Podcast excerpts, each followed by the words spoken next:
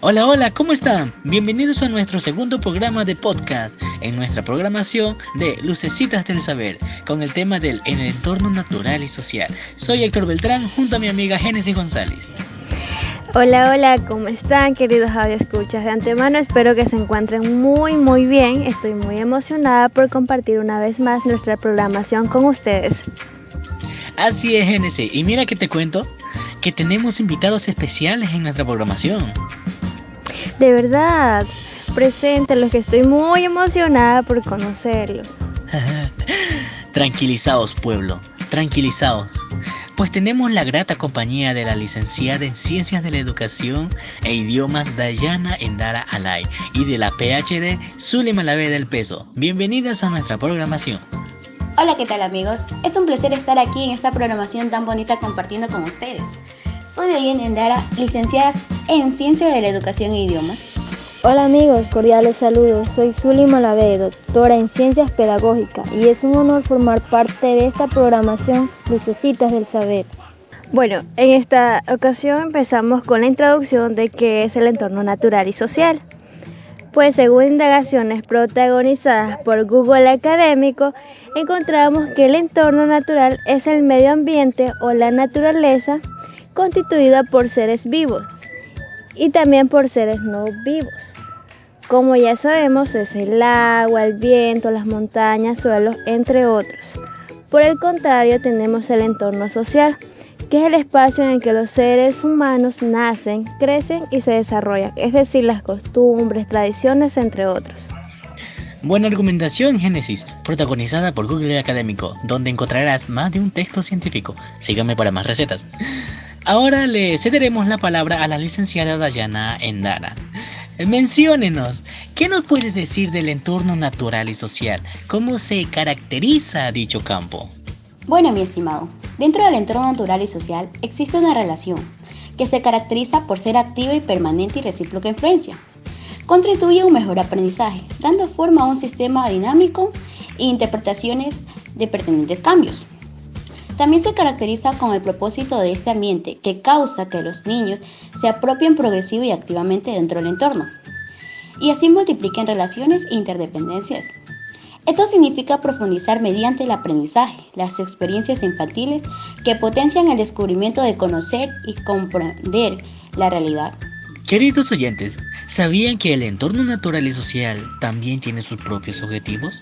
Para ser más específico, entre los objetivos tenemos, primero, fortalecer la identidad ecuatoriana fundamentada por la diversidad, conociendo y valorando necesidades y particularidades del entorno natural y social, para establecer nexos de permanencia desde lo inmediato hasta lo mediato Segundo, reconocer la interacción que tiene el ser humano con el entorno natural, interiorizando los beneficios y las consecuencias que resultan de su altar. Tercero, establecer responsabilidades para con su entorno natural y social a través del fortalecimiento de valores, actitudes y acciones positivas que cultiven una convivencia pacífica en la diversidad social y natural. Y por último, eh, apreciar el sentido de los símbolos que se asocian en la vida cultural y social de su patria y las diversas manifestaciones que reflejan la gran riqueza de su patrimonio cultural y natural. Bueno, ahora escucharemos el aporte de la doctora Zully. Doctora, de todo lo que hemos mencionado, eh, ¿cuáles serían los ejemplos del entorno natural y social que coexisten en el día a día?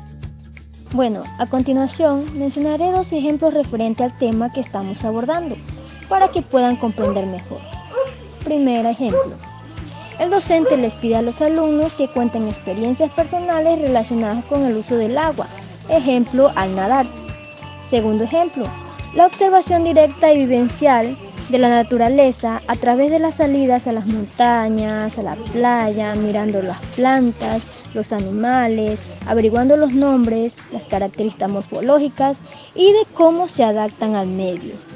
Bueno, antes de culminar esta programación queremos compartir frases reflexivas frente al entorno natural y social en diferentes contextos. Bueno amigos, Debemos tener claro que tanto el entorno natural como el entorno social son útiles en diversas formas, situaciones, ocasiones, etc. Por ejemplo, en el contexto educativo también lo son, es decir, sirven de recurso didáctico. En este caso, el ambiente natural, al implementarlo en clases, ayuda a que el estudiante conozca más el entorno natural, vaya la redundancia aprendan del mismo y lo valoren más. Pues en muchos casos los niños son causantes de contaminación ambiental, como también lo son los adultos.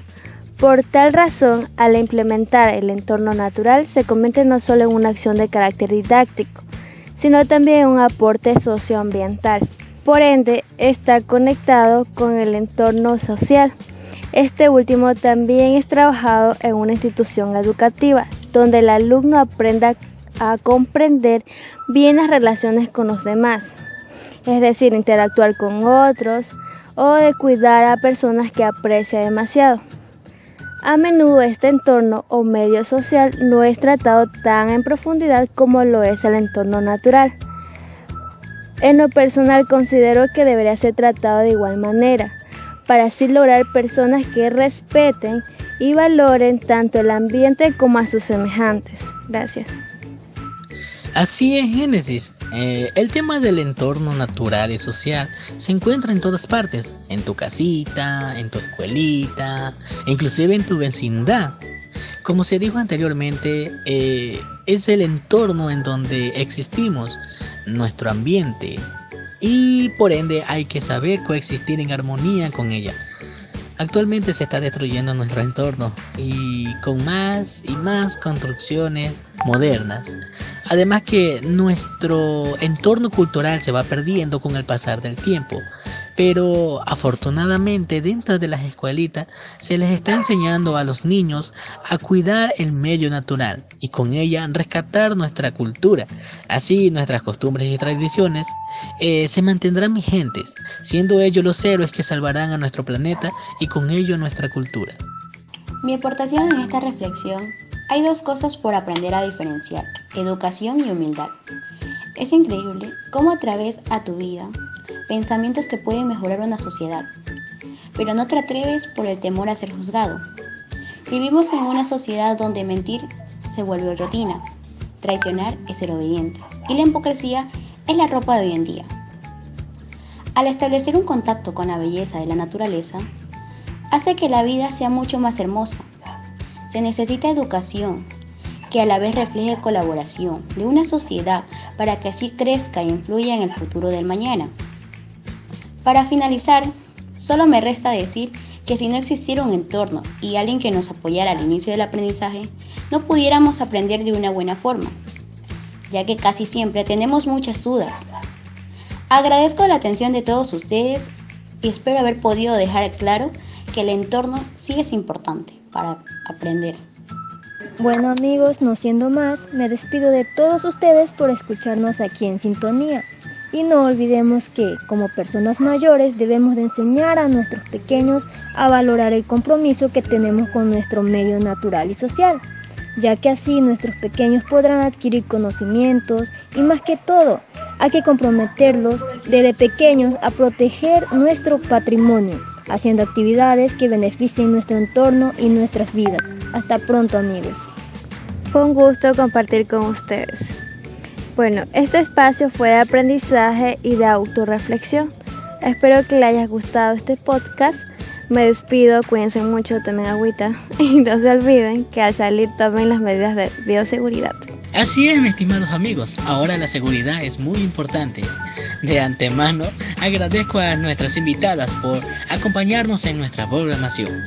Y bueno, eso es todo por hoy. Nos despedimos con muchos besos y que sean muy, muy felices.